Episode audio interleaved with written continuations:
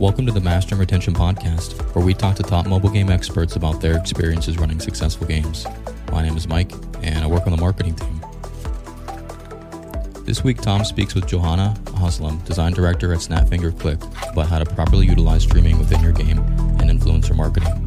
We hope you enjoy.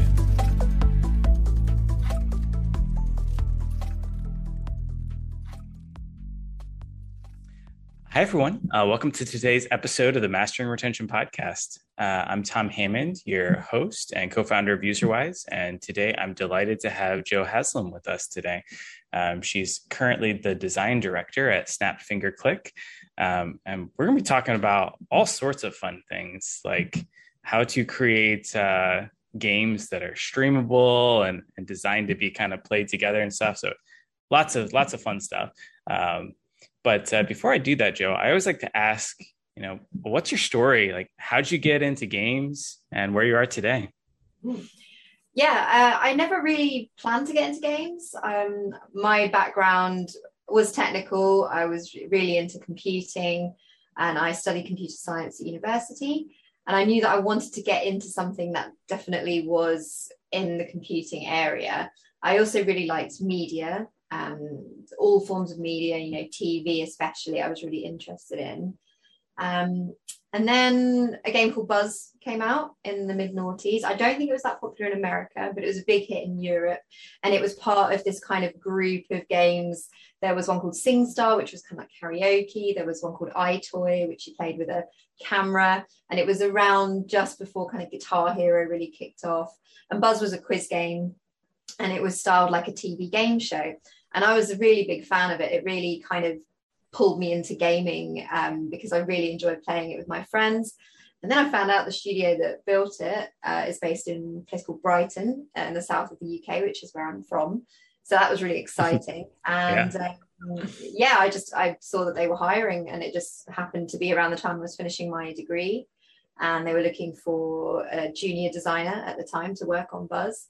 So my first role uh, in the games industry was working on Buzz, working on voiceover specifically. So I used to design all the kind of trigger points for when the, the host character would talk and also write some of the scripts and everything just kind of went from there.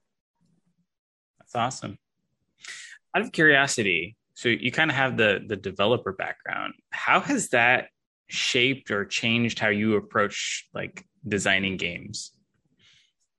Yeah, I think I've always been more of a kind of more logical uh, like more technical designer. I think i definitely went through this crisis early on in my career where i was kind of like i don't know should i continue in game design? Because my role my first role wasn't it was in the kind of game design family but it crossed over into a lot of other disciplines. There was a little bit of production elements because i was planning uh, vo sessions and organizing stuff there was a little bit of even like audio uh, technical stuff because i had to do things like check the files and process and edit and things like that. Um, and then the design side obviously just came from figuring out where in the game that it should happen. But I do remember feeling quite intimidated by the other designers that I worked with because they were all coming up with these big grand ideas, and I was thinking, oh wow, I'm not sure if I can can do that. But um, yeah, one of the things I've learned about game design is that it is very little of it is coming up with big grand ideas. it's so much about um, yeah, exploring, exploring all the different things that you can do and figuring out which ones work best. And a lot of it is quite brute force. It's, you know, literally listing things out and saying, right, we could do it this way or this way or this way. These are all the pros and cons. Um, yeah, which one, which one is the best or, or the least worst in some cases.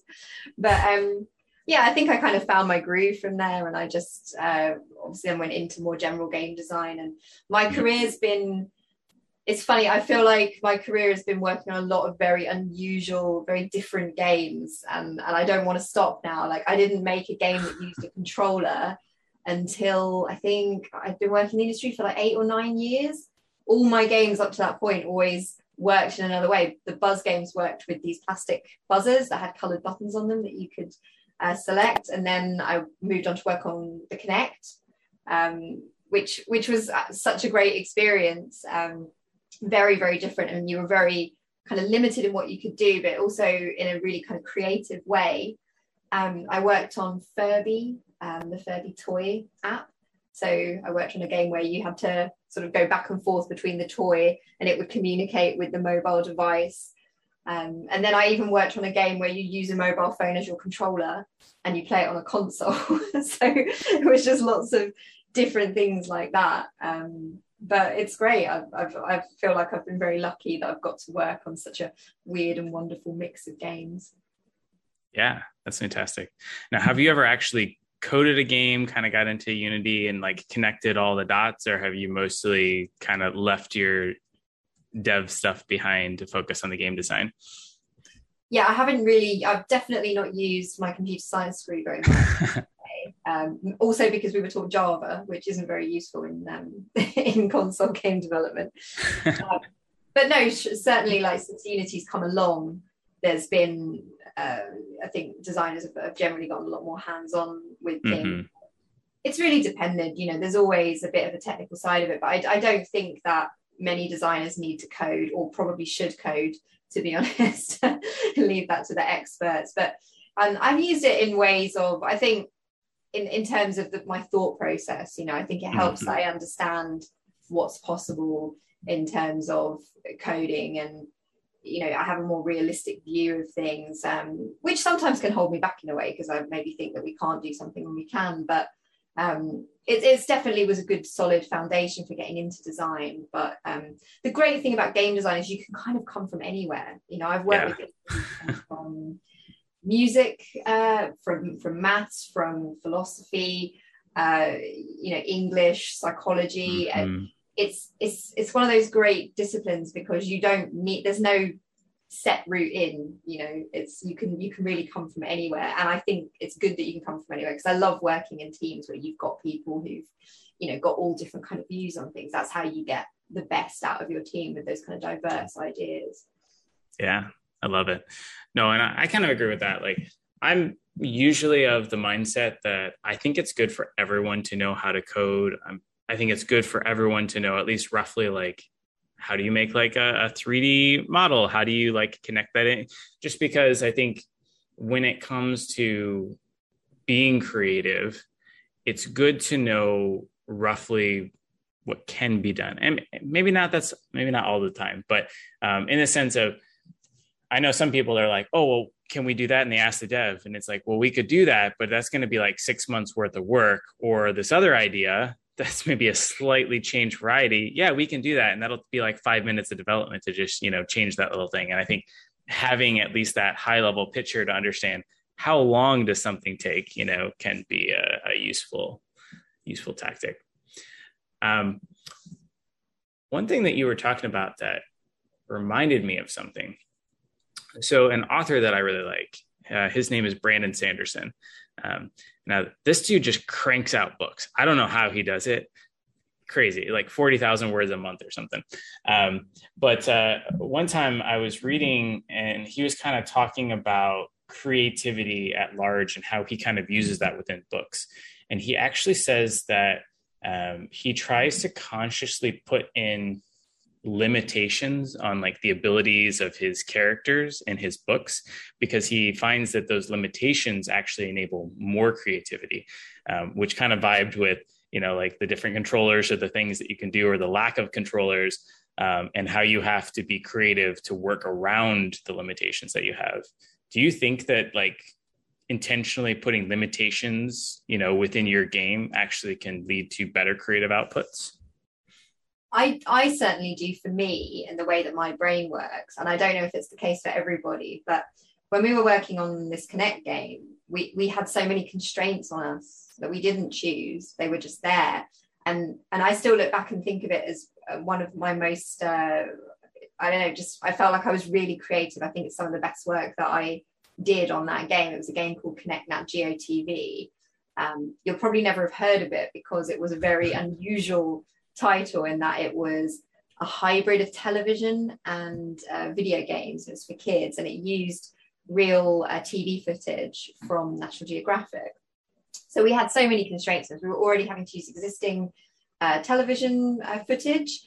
Um, it was augmented reality with the interactive sequences. And in augmented reality, that's got its whole, whole, whole set of limitations. You know, it's like you can't manipulate the person that's that's using it that you know they are of one size and one shape. And we were making a game where you could play potentially a child or an adult. And um, it was things like uh, you would basically role play as an animal to try and do certain tasks. So there was one where you were a bear and you would scratch at these rocks to release moths because bears eat moths. Who knew? Uh, I found that out from National Geographic. But you, um, when you're designing it, you've got to consider that you need to do it for for kids who are going to be a lot shorter, and then you've got you know adults are going to be six foot, and they've all got to fit on the same screen.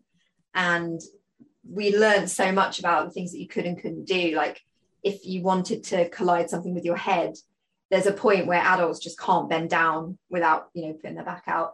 And kids physically just can't reach. So we realized you know it's got to move. Whatever it is has to move in, in some fashion. Um, and then there were just other constraints that had come from the game uh, the way the game needed to be made. It had to be educational. The, the thing that the animal did had to be based on a real fact. And then we had all the constraints of the Kinect of course which is that you had to be a certain distance from it. You couldn't go too close to the kind of boundaries of the screen um, you could only have a certain number of, of people on screen at a time.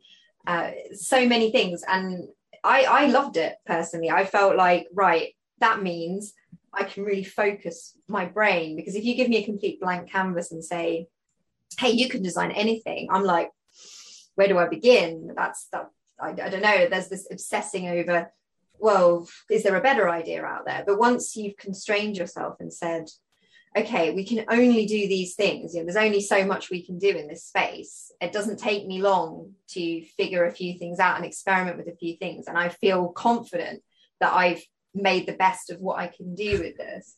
So yeah, for me, definitely, I feel like it forces me to be super creative and I feel confident about that. But I, I wonder if people with different brains feel differently, you know, because I, I know it was hard for some of the people I worked with feeling too constrained and just feeling a bit restricted, whereas I thrived on that, you know. Flourish in that environment.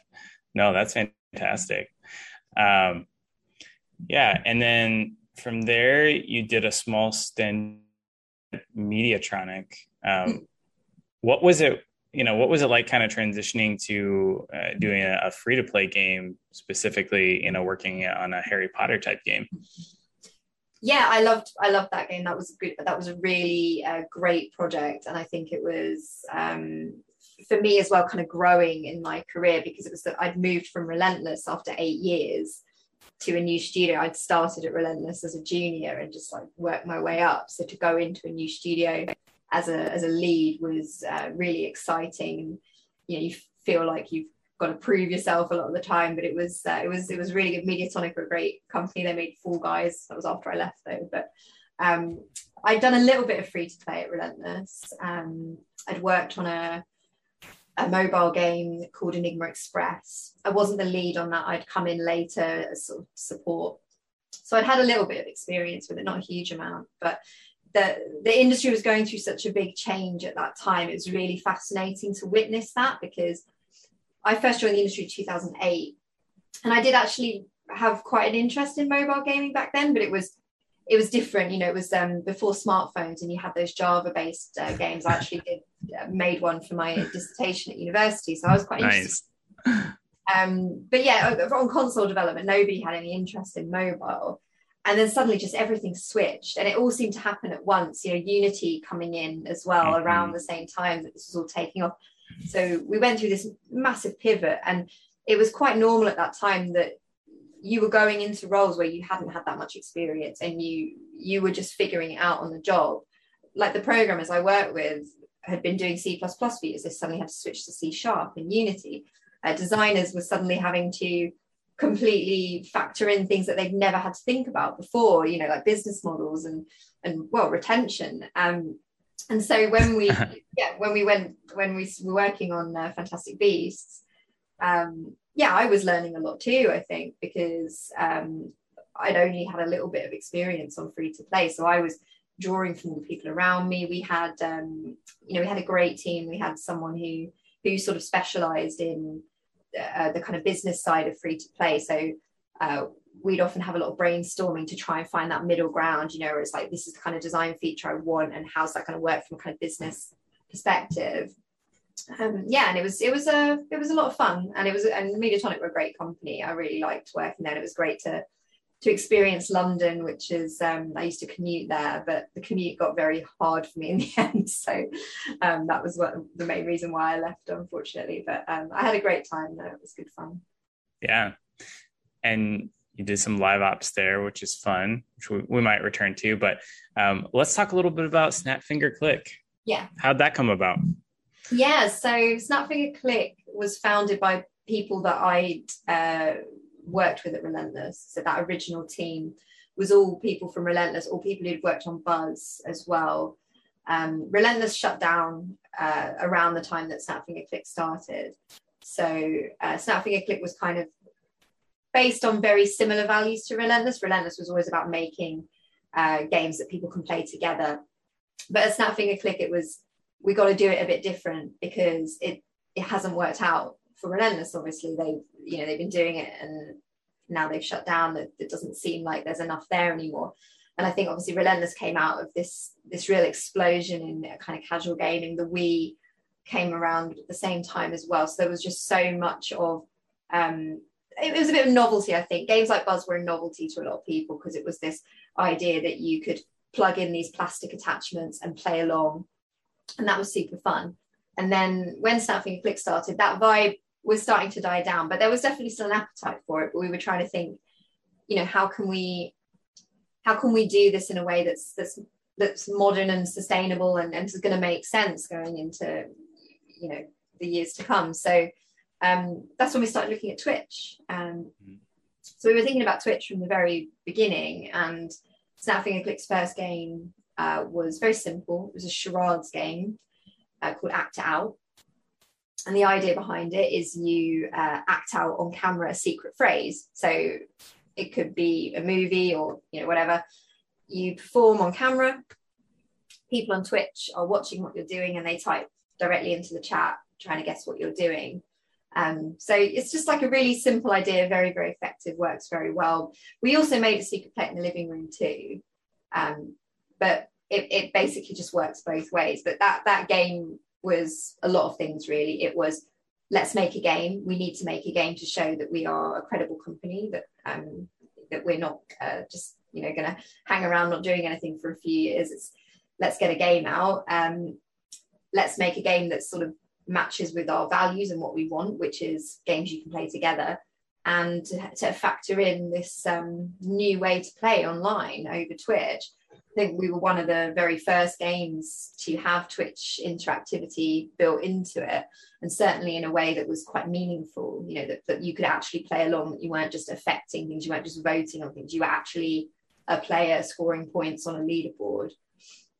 And from there, we've just built up. We we just gradually making bigger and bigger games. Uh, we we went on to make a game called Awkward, which is a mature party game. Again based on quite, quite simple values you get asked a, a binary question a sort of this or that question you know would you rather have 10 children or 30 dogs? You have to pick one. And um, it's a very social game. It's about gamifying conversation. But we also have that twitch mode. People can guess what you know if i get that question on a stream the viewers can guess what they think i'm going to say and see if we match um, and awkward has been. Uh, we've actually made a board game. I've got it right in front of me here now. We've turned it into a board game as well. this is really, but um, that that one is um, that yeah. Uh, we weren't expecting that one to really become what it has, but it's just gradually grown into this much bigger thing. We're working on a sequel now. Um, we made a quiz game called It's Quiz Time. That's the one with the mobiles. And we've also been working with Ubisoft more recently. We did Family Feud a couple of years ago. Um, we just released a game, uh, Trivial Pursuit Live 2, which was last month. So, um, so That's yeah. Cool. So, so I wanted to spend some time talking about Twitch because I don't think we've ever had anyone on here really talking about like how to use Twitch well, and I think you guys have done that. Um, so kind of curious, like what games have you found generally work well with Twitch?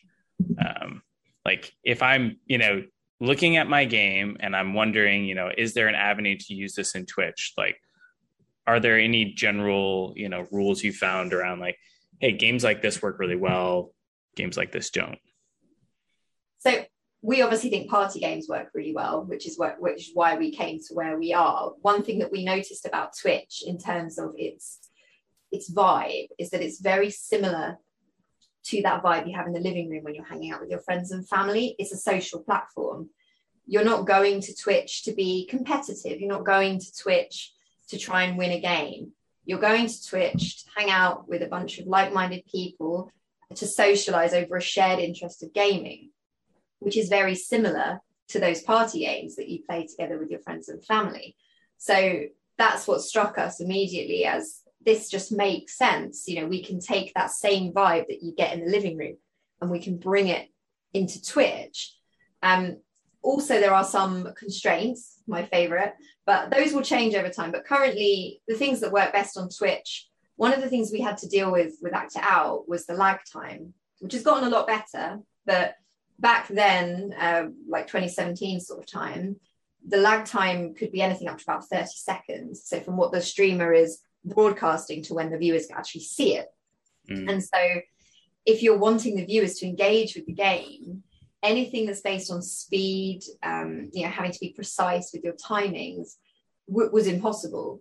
Um, and it still is at the moment, I would say, to some degree. The lag times have come down a lot and, um, and, and are always improving. But, you know, if you're talking about a game with a kind of, you know, precise mechanic where you've got to get something like bang on um, it, I think we're always going to have a bit of a problem with that. And, and I think it's going to be years before we've got it to, to, be really super precise in that way.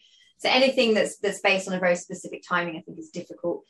The reason why party games work well is that they typically aren't um, very time sensitive. A lot of it is about, you know, one of the best design practices for party games is to give your audience that space to interact with each other there's a lot of natural breaks in party games. Um, there's a lot of time given to understanding it, to uh, kind of digest what's just happened. One of the things about party games that we always think about is like the off-screen interaction. That's such a big part of what makes them what they are. You have moments where the players aren't even looking at the game, which is which is strange when you think about designing games. You're actually encouraging them to look away and look at each other, and you wouldn't do that in any other type of game. So it's it's um it's it's very unique in, in that sense but i do feel that twitch can be used in almost any game really and i think that with twitch bringing in twitch extensions we're going to see a lot more potential because so far we've always just used the twitch chat you just type a command in the chat and it's very simple because we know that everybody can access the chat everybody can access it on the device that they're using and it's it's pretty straightforward but you've now got these things called twitch extensions which um, let you do specific interactions for those games. So that means that there are there is potential to start doing more complex things like controlling a character, moving it in a very specific way. Um, all of those things become a possibility then, and it should be quicker and and not so sluggish. And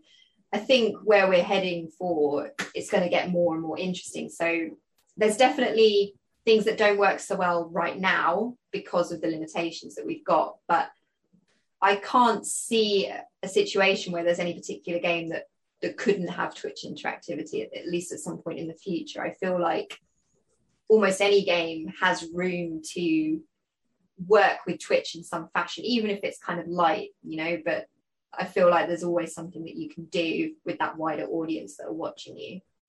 Even like a, uh, I don't know. I, I think of certain, let's say, single player games. Hmm. So you know, like Mario 64 or Breath of the Wild, some of those games have great audiences on Twitch because you can do these speed runs and people blow you away by the things like how perfect they they get the game done.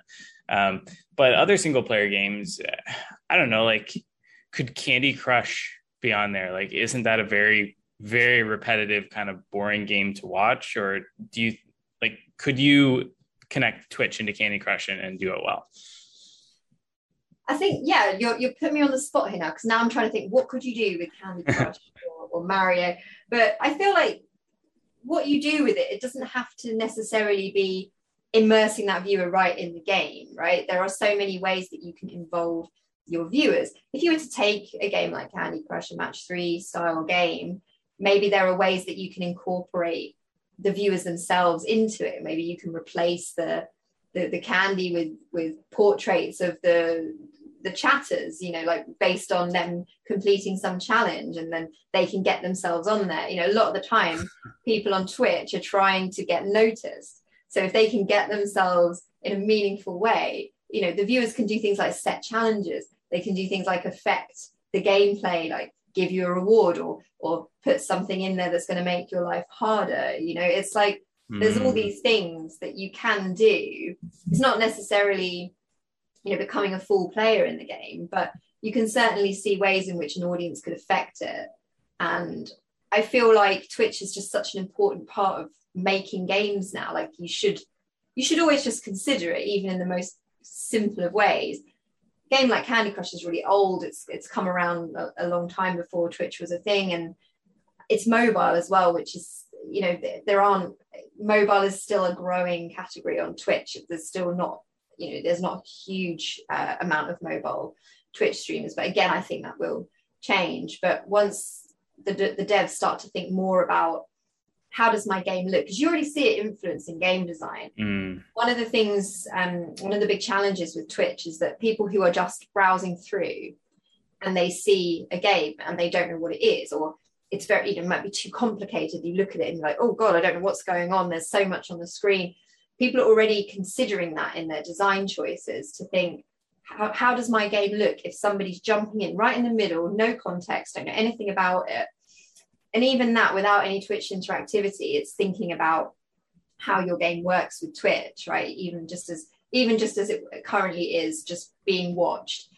That those choices are already being made by dev teams. They're already considering that. And, and if they're not then they definitely should be because that is how the game is being consumed and twitch ultimately can be a great marketing tool if, if a big streamer picks up your game and plays it and there's lots of eyeballs suddenly on it you want it to come across really well. You want everyone who jumps into that stream to look at it and go, this looks fantastic. This looks great. I want it. That's really interesting. Yeah, I hadn't, I hadn't even thought about that of like giving the audience the ability to control or influence a level. Like they could be gracious to the streamer or they could just troll them completely. And um, mm, that's very interesting.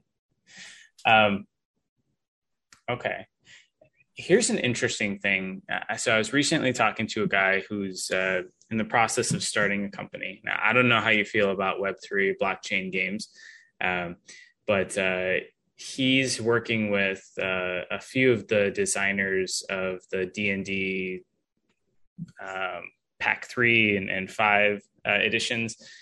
And they're basically working to create dungeons and dragons kind of online but you can actually like roll characters and kind of own them and stuff like that.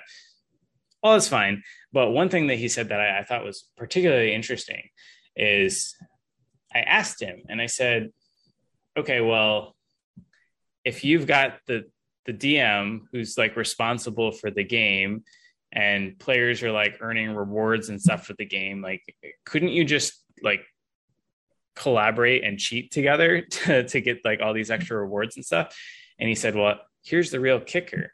They're looking to build Twitch into it such that if you are streaming live to players, you actually get much bigger rewards and impacts because it's all kind of out in the public and the people could, you know, actually see that.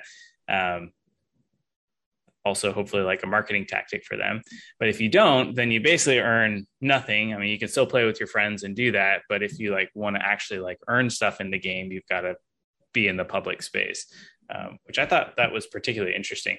Have you ever seen anyone do something similar of like, hey, if you take the step of actually streaming, we're going to maybe like tweak your game economy so you're going to get better rewards or move faster or you know anything like that before? Yeah, so there are some there are some reward systems um, on Twitch. I don't we haven't we haven't personally worked with them yet, but I know um, I believe they're called Twitch drops. So you can earn you can earn real rewards into the games um, when you're watching Twitch. Um, but I don't I think that's more on the viewer side rather than the streamer side.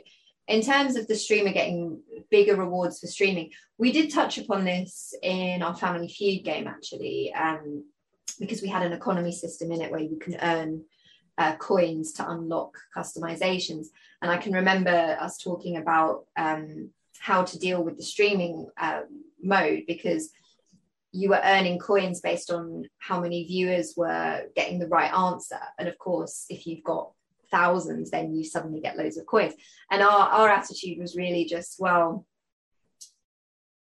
fine, uh, that's great because they've brought thousands of people uh, to the game. So we have no problem with that. We shouldn't put any kind of cap on it. We should give them that reward. But we were also kind of conscious of not making it too big a reward, right? Because um, ultimately it was just in-game uh, customizations. Like there are some cool ones and they can take a long time to earn. And really what we're saying is, I don't know, you know, a big streamer like Ninja streams our game and he's unlocked everything and he's got the crown. Well, that's fine. You know, that doesn't really matter. if, if anything, seeing the crown and other people are like, I want the crown too, you know, that's all good. But I think the danger with that kind of system is that if you're sort of, if you're designing the game where it's the most fun if you're streaming it and you're streaming it to a big group of people then the, the issue may well be that you you never get anyone that does that. And and every anyone that tries to never reaches the fun part if you see what i mean because mm. they aren't able to do that.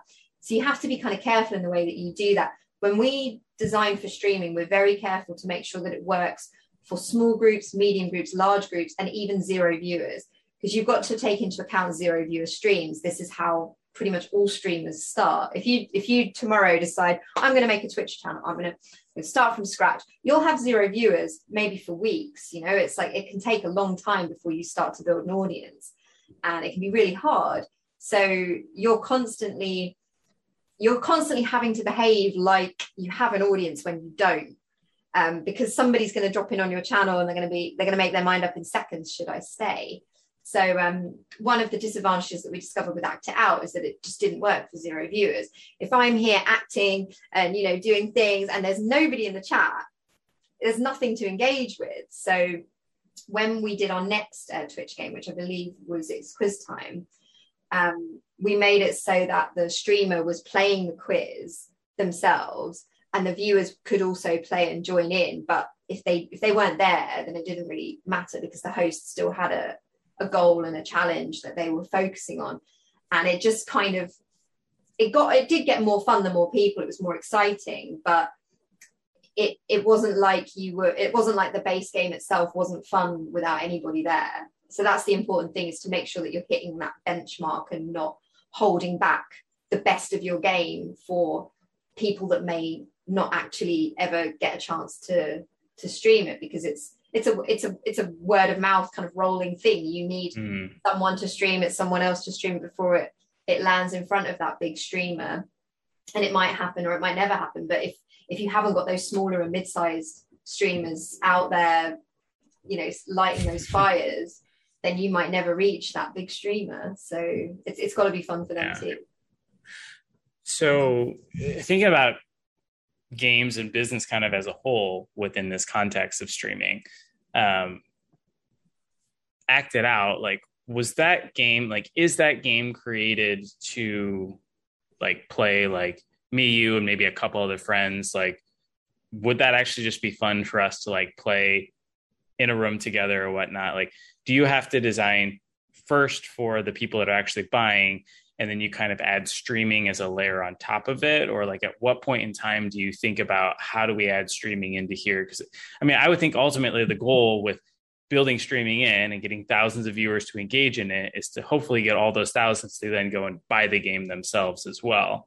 Um, i guess at what point or, or what level do you kind of design the streaming into it?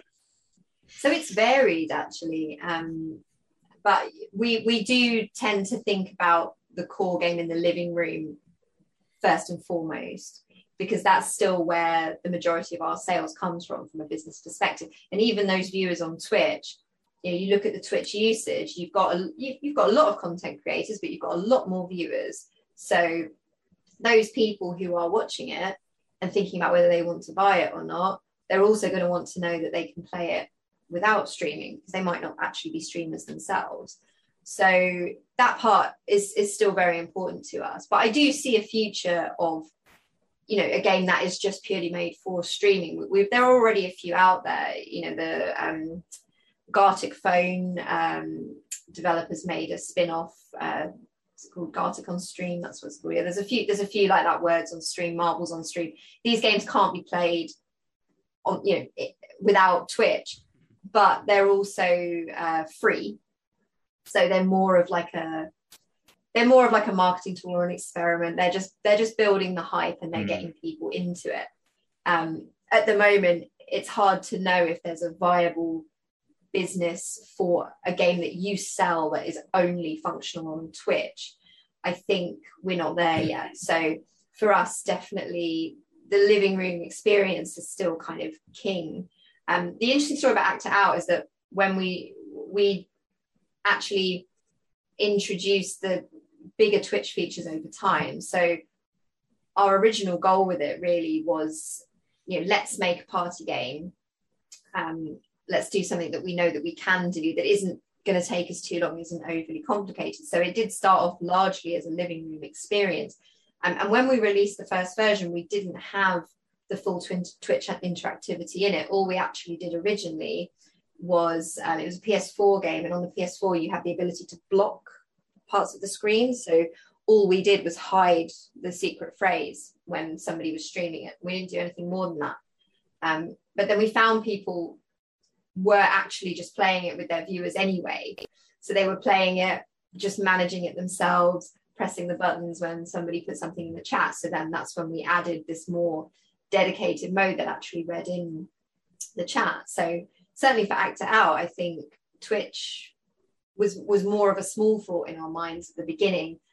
And then we watched how people actually used it. And then the ideas just built from there. We could see what people were already doing. And then for our next game it was obviously a lot more at the front of our minds but we still we still have to make sure that living room experience is more fun. So um i don't think we've ever got to a point where we've come at it twitch first and then tried to build a kind of living room side off the back of that but I do think that we are with each game thinking more and more about Twitch and what it means to the game and how it will work. And I would like to get to a point where we could make a game that was just for Twitch. Uh, I just don't feel like it's. Um, I don't yeah, feel like we've moved past that experimental phase yet.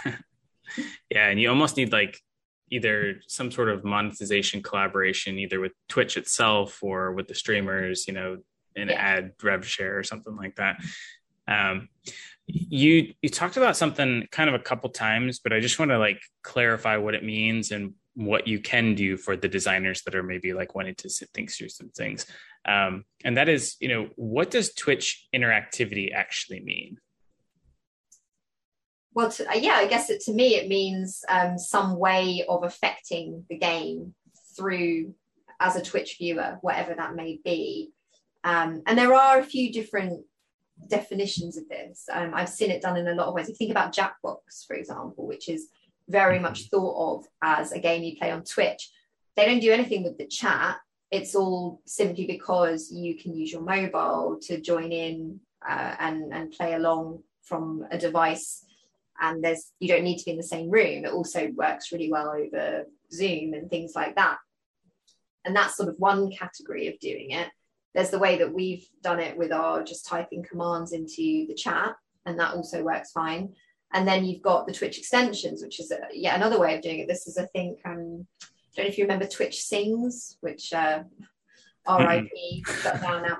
It was a lovely little karaoke game on Twitch. Um, and it, it was it was basically just uh yeah the, the streamers would sing um, and the viewers would they'd interact with you in different ways. They'd set little challenges for you. They'd kind of rate your performance and things like that.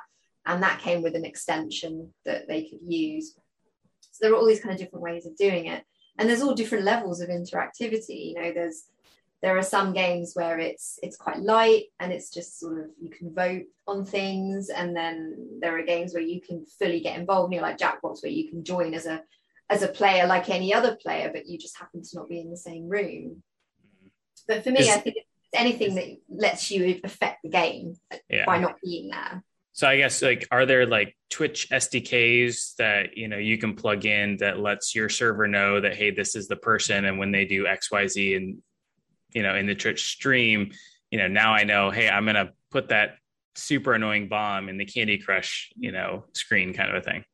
Yeah, so from the technical side, yeah, there's there's an SDK that you can work with and um, you can detect all sorts of things. You know, you can you can obviously with the chat, um, if you're working with an extension, you can pick up on who and what is interacting with that extension. Um, for the sort of Jackbox solution, there's no need to use any SDKs for that because you're just talking about screen sharing. It's pretty pretty basic in terms of what it does. You're just allowing the viewers to see the screen and letting them join through a remote system, which is going to a website, typing in a room code. So you don't need anything on that side. Although I do believe um, Jackbox has a like a what's the word like a control system on it to stop trolling. So you, you can have the option to force them to log into Twitch. So that would probably need to use the SDK on that kind of technical side. Um, but th- there are things. So basically, you can when you log into Twitch with your own Twitch account, you can get access to more uh, information and things like, excuse me, things like raids and hosts and you can get profile pictures and stuff like that.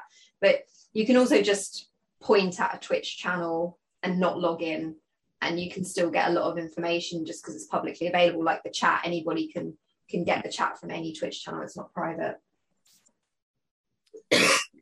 Sorry. All good. Um, I'm curious about you know marketing and historically game or well in recent years gaming is becoming more and more performance driven um, because we want to know if we spend a dollar we're making two dollars or, or, whatnot. Um, and i know that influencer marketing is becoming a more and more popular topic. Um, curious like have you guys done any sort of paid streamers whether it's ninja or somebody else to you know play your game to feature it to try to drive those sales we've never paid anyone to play our games. Um, we're a very small company. We just can't can't afford that. so no, we've never done it. Um, but we've still had big big streamers pick up our games. Um, XQC played Family Feud when it came out to I think it was 120,000 people. We were briefly above Fortnite, which was very exciting. Um, I, I don't know in terms of a strategy. It's just not something that's an option for us because we're we're an indie. We we have very little to spend on marketing as it is, and I guess that's part of our strategy is that when we have these Twitch features, we see that as part of our marketing. You know, it's getting people to play it on Twitch in itself is marketing, and sometimes bigger streamers pick things up. When somebody does, we see a huge bump in sales. You know, we can see off the back of that that there is definitely a big impact. So I can imagine that paying an influencer to promote your product is very successful. Um, it's just not something that we do ourselves. It might be something that we would do in the future, but when we're just not big enough at the moment to sort of justify that. And I don't know, I have mixed feelings about it as well because I do think I prefer the sort of so you know, I think you want that authenticity a lot of the time. If somebody's being paid to promote something, does it feel like it's the same you know do they do they actually care? Did you get that same vibe? I don't know. Um i don't i, I assume that it, it still works pretty well but would you still get the same level of sales as if it's just a kind of organic thing that they've just picked it up and wanted to play it and that their reactions to it are genuine um and I mean that it's it's always very exciting for us when a bigger streamer starts playing our game. You know, we we get really kind of nervous but um, thrilled to see to see it all going on. Um, but it's yeah, that there are just so many new uh, ways to market games now, and uh, I feel like it's all so new that we we don't fully know the impact of things because it's just changing all the time. Yeah. Well, maybe a slightly different version of that. You know, as a streamer, there's probably 100,000, maybe millions of options of games that I could be playing and streaming. How do you help them to find your game? Like, is someone on your team just, you know, saying, hey, check out this new game, like give it a try, stream it kind of a thing? You know, how do you get these in front of these streamers, you know, in the first place? Because I assume that there are challenges in discoverability at least you know on, on day zero yeah i mean people a lot of people come and seek us out actually when we've released a game we uh, use something called Keymailer to distribute uh, keys to, uh, to, to people who are on Keymailer to streamers so um, we've we've got a we've got like a mailing list of, of people that we've met as well because we we've been to things like TwitchCon and we've met a few people. So we do just sort of personally engage with some people that we know, um, and we ask them, you know, here's a, here's a free key. If you play it, that would be lovely, but you know we can't we can't make them. Um. But yeah, pe- people do. There's always a, a nice group of people that do, and sometimes we just don't know how people have found out about our games. I mean, when Awkward came out, for example, it, Awkward's really interesting because when we released it, it was only in English. Uh, it's got a lot of text. There's five thousand questions, so you can imagine how much that that kind of comes down to when you're translating it. So we only released it in English to start with, and then we noticed that um, a, a partnered German Twitch streamer started playing it, and he was fairly, you know, not not massive, but getting thousands of viewers every time. And that had such a snowball effect on Awkward. Suddenly, German streamers were playing it all the time, even though it was in English. So what they were doing was that they were they were translating the questions live on stream. They were just reading them out in German for their viewers. Um, and and that went on for a very long time. And then we decided to actually add german uh, in the end to yeah. to the game. And and yeah it's it's definitely you still see the impact of that initial uh, kind of breakthrough stream. And we still see a lot of german streams of awkward probably more than we do in english i would say. So sometimes we just don't know how they found out about it but it just kicks off and and it, it has this kind of snowball effect. And and yeah and it's it's uh, obviously it's great but sometimes you just can't control these things sometimes you don't know where it's coming from but I think one of the things that helps is being on Steam for, for a while now as well. When we when we first started releasing games on Steam, I think our sales were, were pretty modest and but the longer that you've been on there, I think you start seeing, you know, more from this developer. You get those like, oh, and other people bought this game. So and there's a lot of variety streamers out there that like games like what we do. There's a lot of people who play Jackbox, and there's mm. games like What the Dub and Your Words, those kind of games. There's this whole kind of group of them that are quite into it. So our games often pop up as suggestions within within those kind of groups and you've got your different types of streamers right you've got those ones who who only stream fortnite or whatever but the variety ones tend to fall more into this genre of games that we make and they're far more likely to cycle through lots of different games. So that means that they're always on the lookout for something to to try. So that helps too. Yeah. No that's great. I am curious you know with awkward and the the questions and content like you know what sort of questions like did you come up with? Like did you deliberately you know come up with questions that were just going to like you know have people laughing or kind of blown away or like drawn in and like i know i should stop watching but i just you know can't help myself kind of a thing. Like how did you come up with the content for that? So the story of awkward was quite interesting. It it kind of came from me talking to some of my friends. I think we were uh, kind of in our early 30s at the time. And a lot of my friends i'd known for a long time since school and a lot of them have been married for a long time too, since their early 20s. So I think we were just kind of drunk and chatting. And then it was all like, do you know? Yeah, I love my husband, but I miss those days when we were always finding out new things about each other and just talking and talking and talking. And it got me thinking, it's like, how can we can we capture that somehow in a game? So awkward really has become the, the gamifying of conversation. It's to ask someone a question where they reveal something about themselves that it's very likely that you've never heard before. But they are hard to write, but the, the, the key to writing a good question is to come up with two options that are kind of opposite ends, and also you don't really want to choose either of them. Um, one of my favorite ones is uh, Would you rather get a tattoo of your mum's name or your partner's name? And it's like, whatever you say, you're in trouble, you know?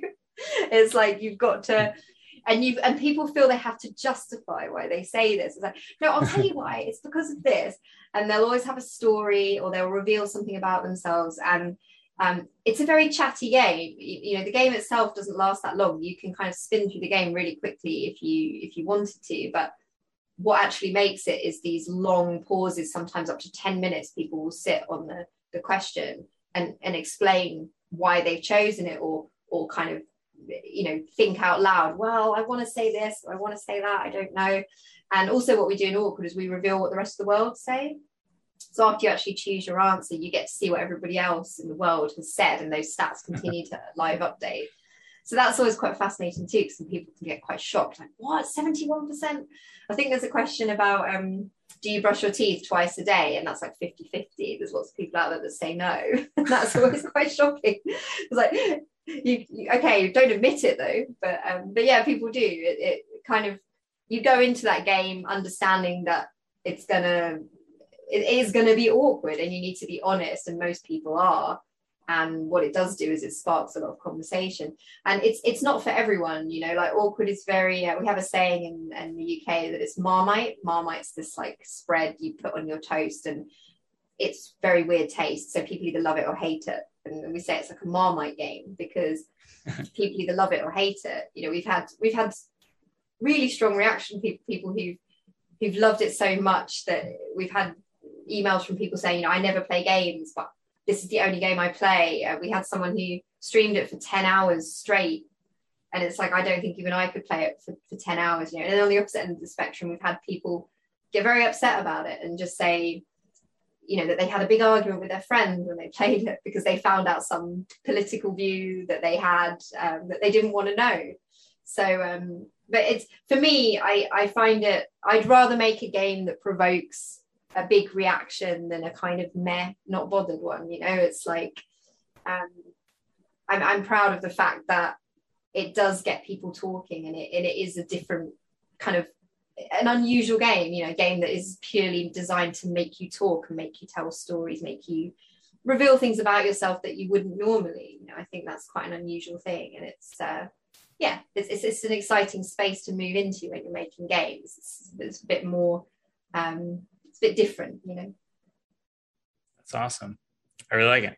I want to play that game now. but uh, cool. So, uh, Joe, we're unfortunately out of time here. Oh, um, so I, I, have, I know we can keep going. Um, I have one final question for you because we are on the Mastering Retention podcast, of course, yes. and that's you know, what's one tip or trick or lesson you've over learned over the years to keep your players playing for longer? Like, how do you keep them coming back day after day, week after week? month after month. The trick is to trust your players to create the entertainment. And that's a bit like what I was saying earlier about off-screen interaction. Off-screen interaction. Um, when you design a game where a big part of it is how the players respond and behave to each other, you're just the prompt. You're just leading them to do it and then they make each other laugh they say funny things to each other and they go away thinking it was the game that did all that but it was actually it was them but you've just led them in there. And every time they play that game they will have a different experience because it's all unique. It's all dependent on who is there and in that moment. So with party games i feel like it's almost like a bit of a cheat it's a bit of a trick. Like we're just we're letting the players do half the work for us but that in itself is hard you know you have to make sure that you, you're balancing it just right so that you've given them enough enough space to to do that and you've you've not left them completely helpless with nothing but you've not also just taken over and done it all for them you've given them just enough and if you can get that right then that's all you need because they play it once, they have a wonderful time, they just want to do it again. Party games are really evergreen. You know, we see that in our sales. Every Christmas yeah. we get a little bump, but they tend to remain pretty solid and steady, not like not like every other game where it's you know you, you've got to get that launch right and yeah you'll see bumps and updates and things but you you live and die by those updates you know we don't we don't really have that in party games they can just continue to kind of steadily go along and keep selling um, because people always love them and there's there's not this expectation to have the best graphics or you know the, the, latest technical achievements what it needs to do is give them a good time and it's something that they can evangelize to their friends and family and get them involved and um, yeah, it really comes down to, to the players and those people, and they're the ones that make it, and they know. The real trick is that they have such a good time because they're with people they love, so they want to do that again. Um, and and that's that's that's why I do this. I love these kind of games because I love doing something that brings people that kind of joy. You know, you're literally making memories with the people you love. Love it. Well, that's great. Well, thank you so much, Joe. Um, if people do have any questions, is there a good way for them to get in contact with you? Um, yeah, probably my Twitter is the best place to catch me. Um, I'm just Joanna Haslam, uh, all one word on Twitter. So yeah, feel free. I'm always happy to chat chat games. Awesome. Cool. Well, thank you so much. Thank you. All right. Bye.